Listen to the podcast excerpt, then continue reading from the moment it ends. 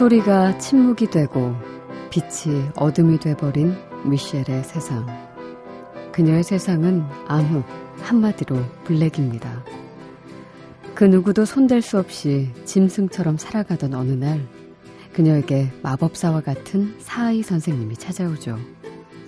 첫 수업 시간, 선생님은 그녀에게 이렇게 말해요.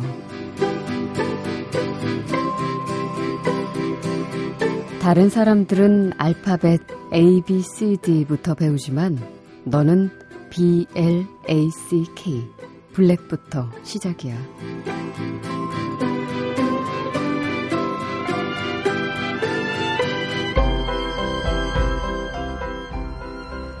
박혜진의 영화는 영화다. 안녕하세요. 박혜진입니다. ABCD는 이해하기 어려웠던 미셸. 하지만 블랙은 가장 잘 이해할 수 있는 단어였어요.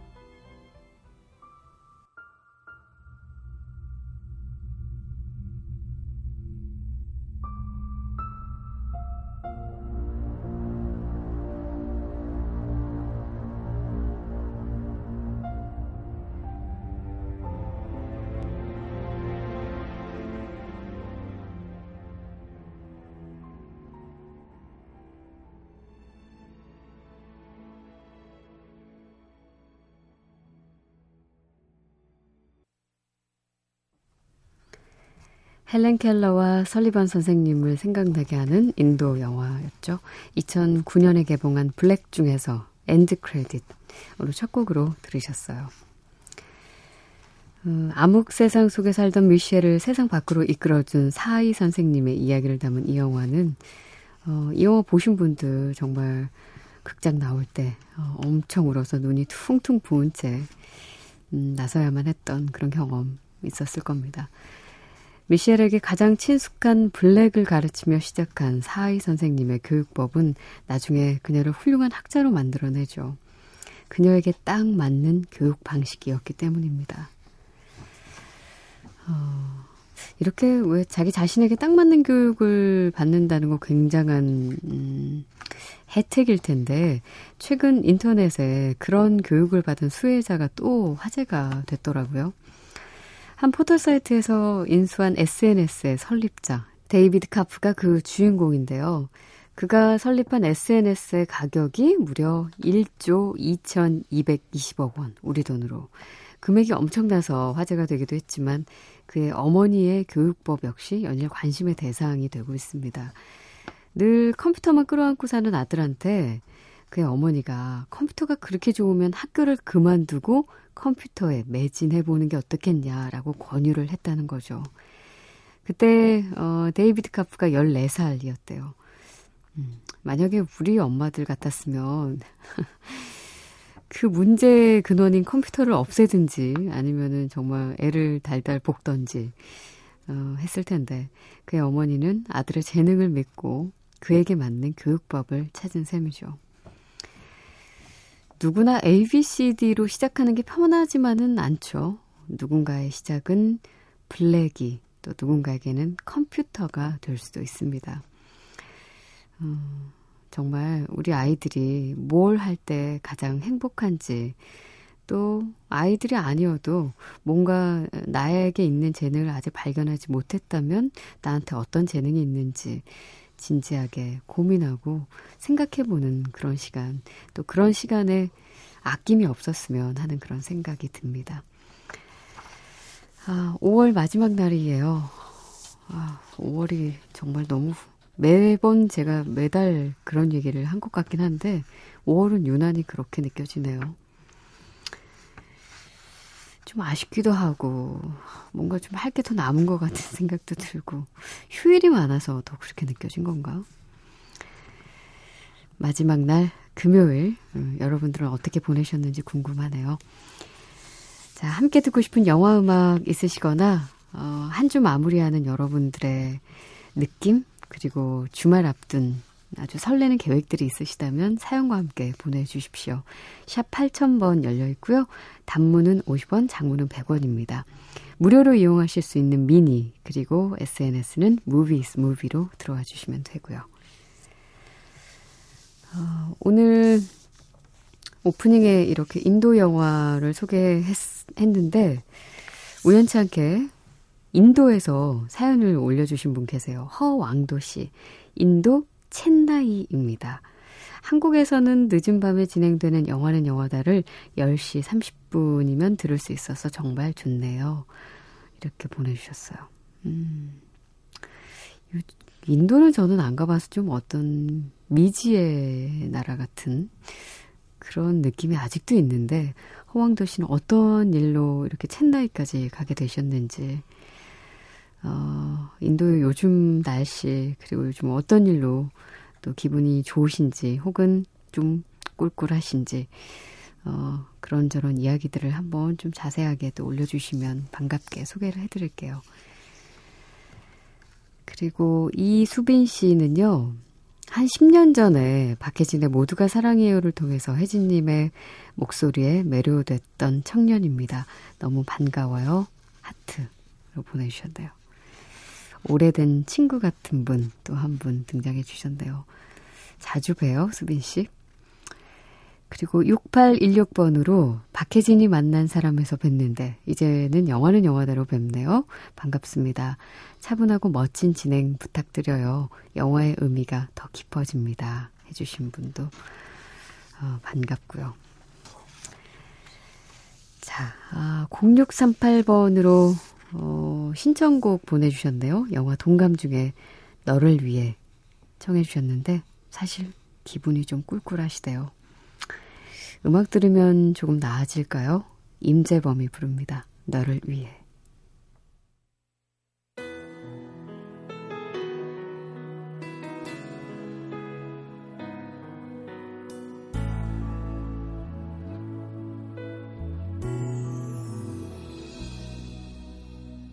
어쩜 우린 복잡한 인연에 서로 엉켜 있는 사람인가 봐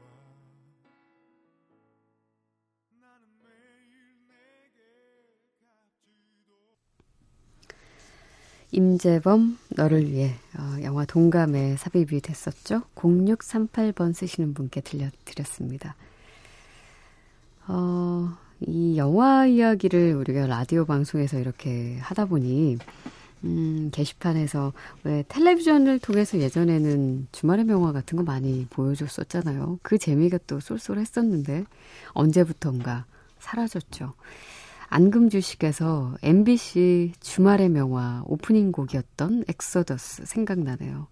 웅장한 곡이지만 어린 마음에 어쩐지 무겁고 서글프게 느껴졌죠. 알고 보니 곡 제목이 성경의 출애굽기.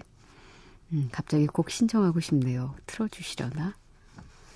하시니 공영석 씨도 요즘 MBC에서는 어떤 영화를 편성하는지 모르겠어요.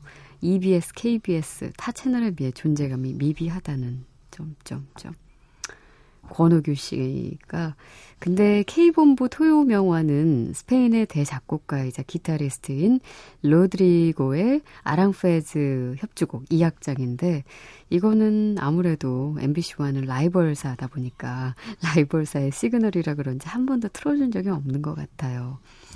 폐지된 지 오래됐으니 들어봐도 괜찮을 듯 한데 하셔서 음 옛날 좀 추억해보죠. 어, 먼저 권호균 씨가 얘기해 주신 대로, 어, KBS 2TV에서 했었던 토요 명화, 시그널 곡이 바로 로드리고의 아랑후에즈 협주곡 2악장 아다지오였죠. 어, 이 음악은 영화 Brassed Off에도 등장을 합니다.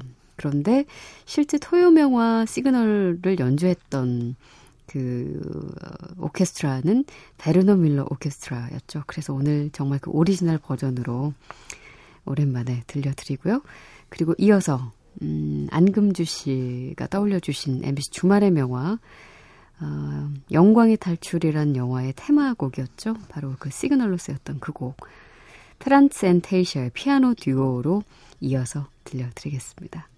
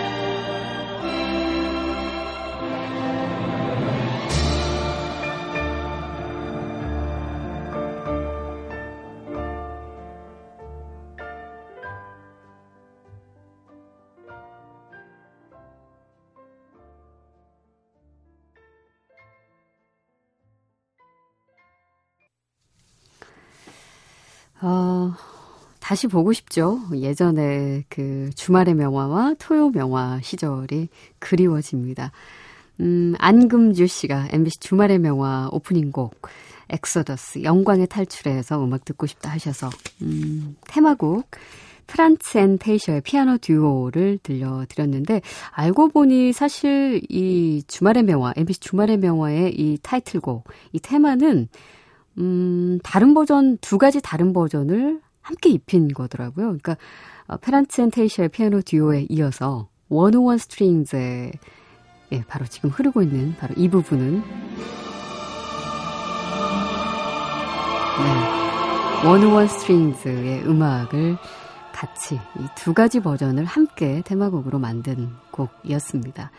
그리고 어 Brassed Off에 삽입이 됐었던 로드리고의 아랭 아랑후에즈의 협주곡 2악장 아다지오 KBS 2TV에서 방영이 됐었던 토요 명화의 시그널이었죠.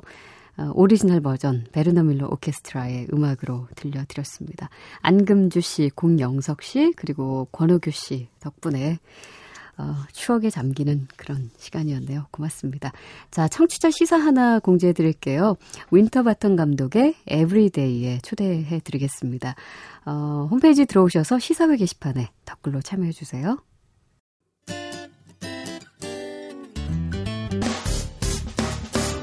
기쁠 때면 내게 행복을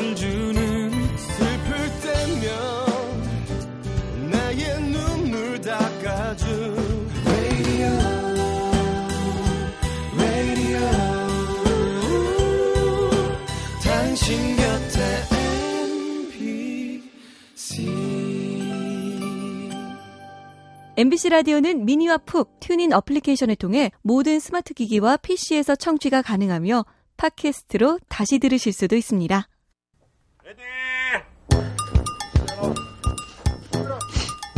영화는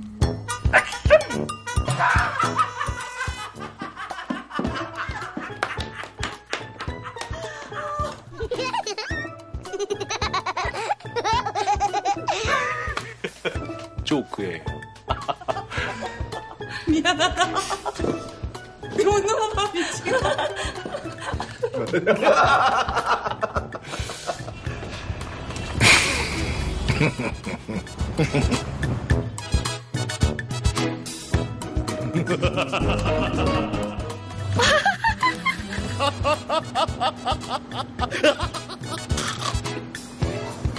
왜 웃어? 영화는 웃습니다.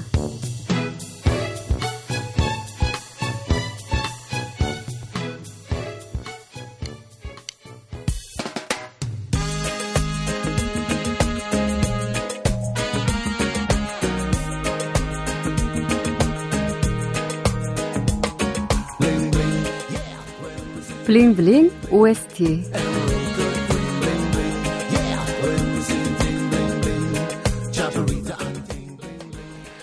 반짝반짝 빛나는 오리지널 사운드 트랙을 소개하는 시간이죠. 어, 오늘 소개할 사운드 트랙은 콩가루 집안의 사랑스러운 과도기를 그린 작품입니다. 로맨틱 코미디로서 손색이 없는 제목의 영화 Crazy Stupid Love의 오리지널 사운드 트랙이에요. 어, 영화 필립 모리스의 글렌 피카라, 존 레쿼 콤비가 연출을 맡았고요. 라이언 고슬링, 엠마 스톤, 스티브 카렐, 줄리안 무어 등 정말 사랑스러운 배우들이 열연을 펼친 작품이죠. 오리지널 사운드 트랙에는 니나 시몬, 도리스 트로이, 더 미들 이스트 등 개성 넘치는 뮤지션들의 음악들이 12곡 수록돼 있습니다.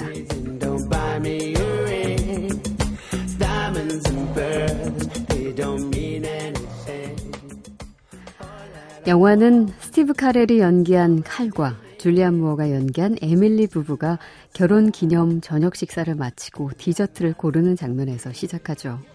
이때 에밀리가 말합니다. 이혼하고 싶어. 이혼을 요구하는 이유는 에밀리 자신이 직장 동료와 바람이 났기 때문이라는군요. 상처받은 칼은 달리는 차에서 뛰어내릴 정도로 그야말로 멘붕 상태가 되고 말죠. 집에 돌아와 베이비시터를 집에 바래다 주는 차 안에서도 칼의 정신은 반쯤 나가 있습니다. 그때 이 곡이 그의 심정을 대신해 주죠.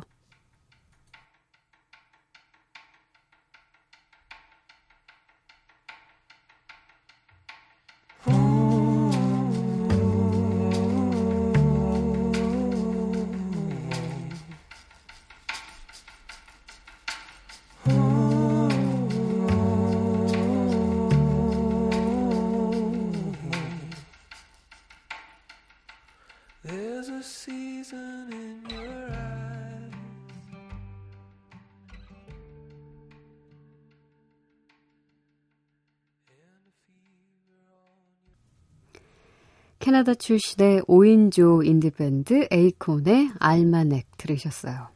아내와 함께한 지난 세월에 대한 회환이 느껴지는 그런 곡이죠. 너무나 큰 배신감에 아내에게 별거를 선언한 칼은 작은 방을 구해 집을 나오고 밤마다 술집에서 옆 사람에게 신세 타령을 하며 지냅니다. 그때 술집 단골 손님이자 플레이보이 라이언 고슬링이 연기한 제이콥을 만나게 되죠. 100% 작업 성공률을 자랑하는 제이콥은 촌스러운 칼에게 신세 한탄만 하지 말고 인생의 변화를 주라고 조언하죠. 그리고 여자에게 작업 거는 방법을 알려주기도 합니다. 그때 술집에 이 음악들이 흐르죠.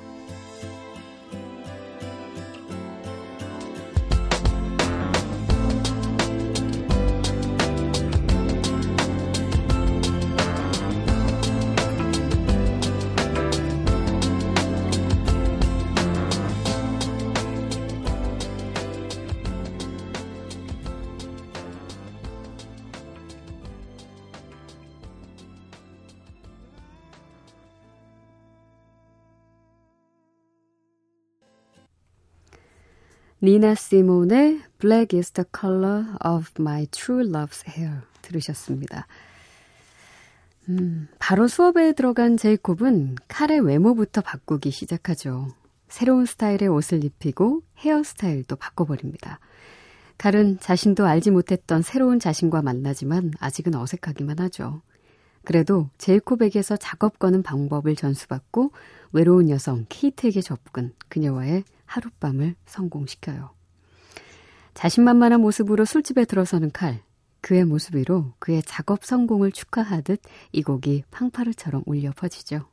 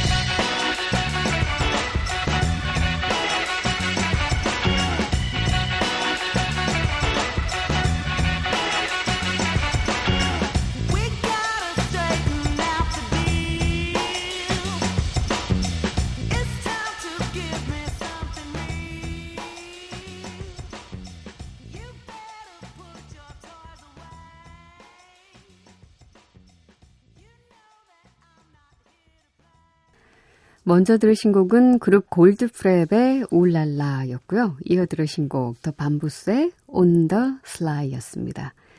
골드프랩은 몽환적인 사운드가 매력적인 영국 런던 출신의 그룹이죠. 음, 노래 중간에 흐르는 그 electronic 사운드가 아주 매력적이었고요. 더 밤부스는 60년대 소울 스타일을 고수하는 호주 출신의 7인조 deep funk 밴드인데요.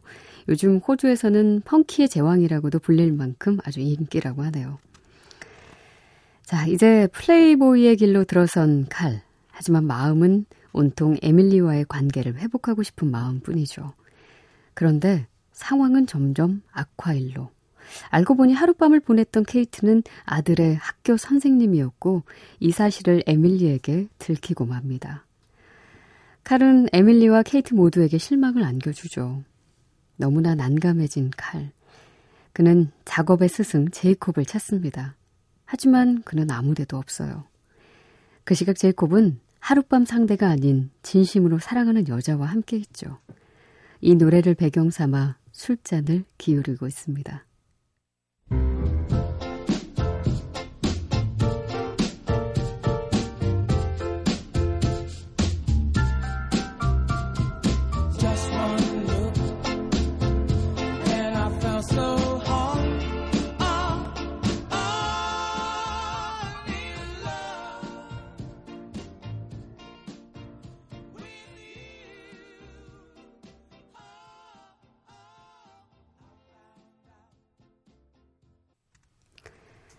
마마소울이라는 닉네임을 가지고 있는 도리스트로이의 63년 히트곡 Just One Look 띄워드렸습니다. 제이콥이 행복에 젖어 있을 때 칼은 힘든 시간을 보냅니다. 그런데 칼의 꼬인 인생은 풀릴 생각을 안 하네요. 오히려 점점 더 꼬여만 가죠. 아내와 아들 선생님 사이에서의 이상한 관계부터 제이콥과의 관계, 베이비시터와의 관계, 아들과의 관계, 또 친구와의 관계 등등. 칼과 모든 등장인물들과의 관계가 아주 복잡하게 꼬여버리죠. 한바탕 태풍이 불어닥칠 것만 같습니다. 이 난국을 칼은 어떻게 헤쳐나갈까요? 칼은 다시 집으로 돌아갈 수 있을까요?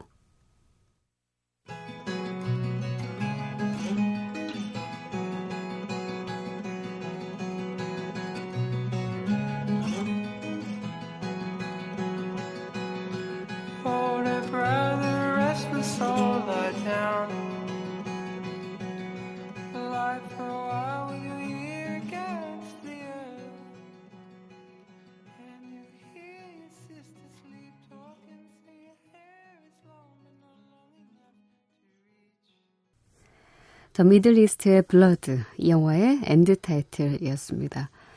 사실 이 오리지널 사운드 트랙에서 살짝 아쉬운 점은 영화 시작과 함께 깔리는 존 레전드의 Save Room 그리고 제이콥과 한나가 데이트를 즐길 때 흐르는 제니퍼 원스의 Time of My Life 그리고 The Dead Weather의 I Can't Hear You 등등 좋은 곡들이 많은데 다 수록이 돼 있지는 않다는 겁니다. 하지만 담겨있는 12곡의 음악들도 꽤 느낌이 있으니까 한 번쯤 찾아 들어보시는 것도 음, 괜찮겠네요. 오늘 블링블링 OST 혼자서는 crazy하고 stupid해서 함께 완성해 나가야 하는 사랑을 이야기한 영화 Crazy Stupid Love 오리지널 사운드 트랙과 함께 했습니다.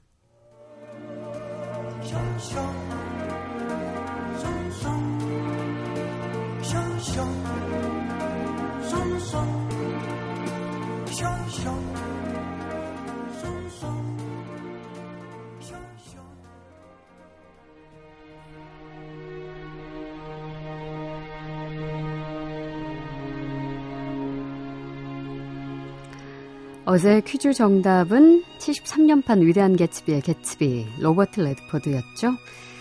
자, 아, 오늘 퀴즈 드립니다. 일단 지금 흐르고 있는 음악을 잘 들으시다가 등장하는 목소리에 귀 기울여 주세요. Gatsby believed in the green light.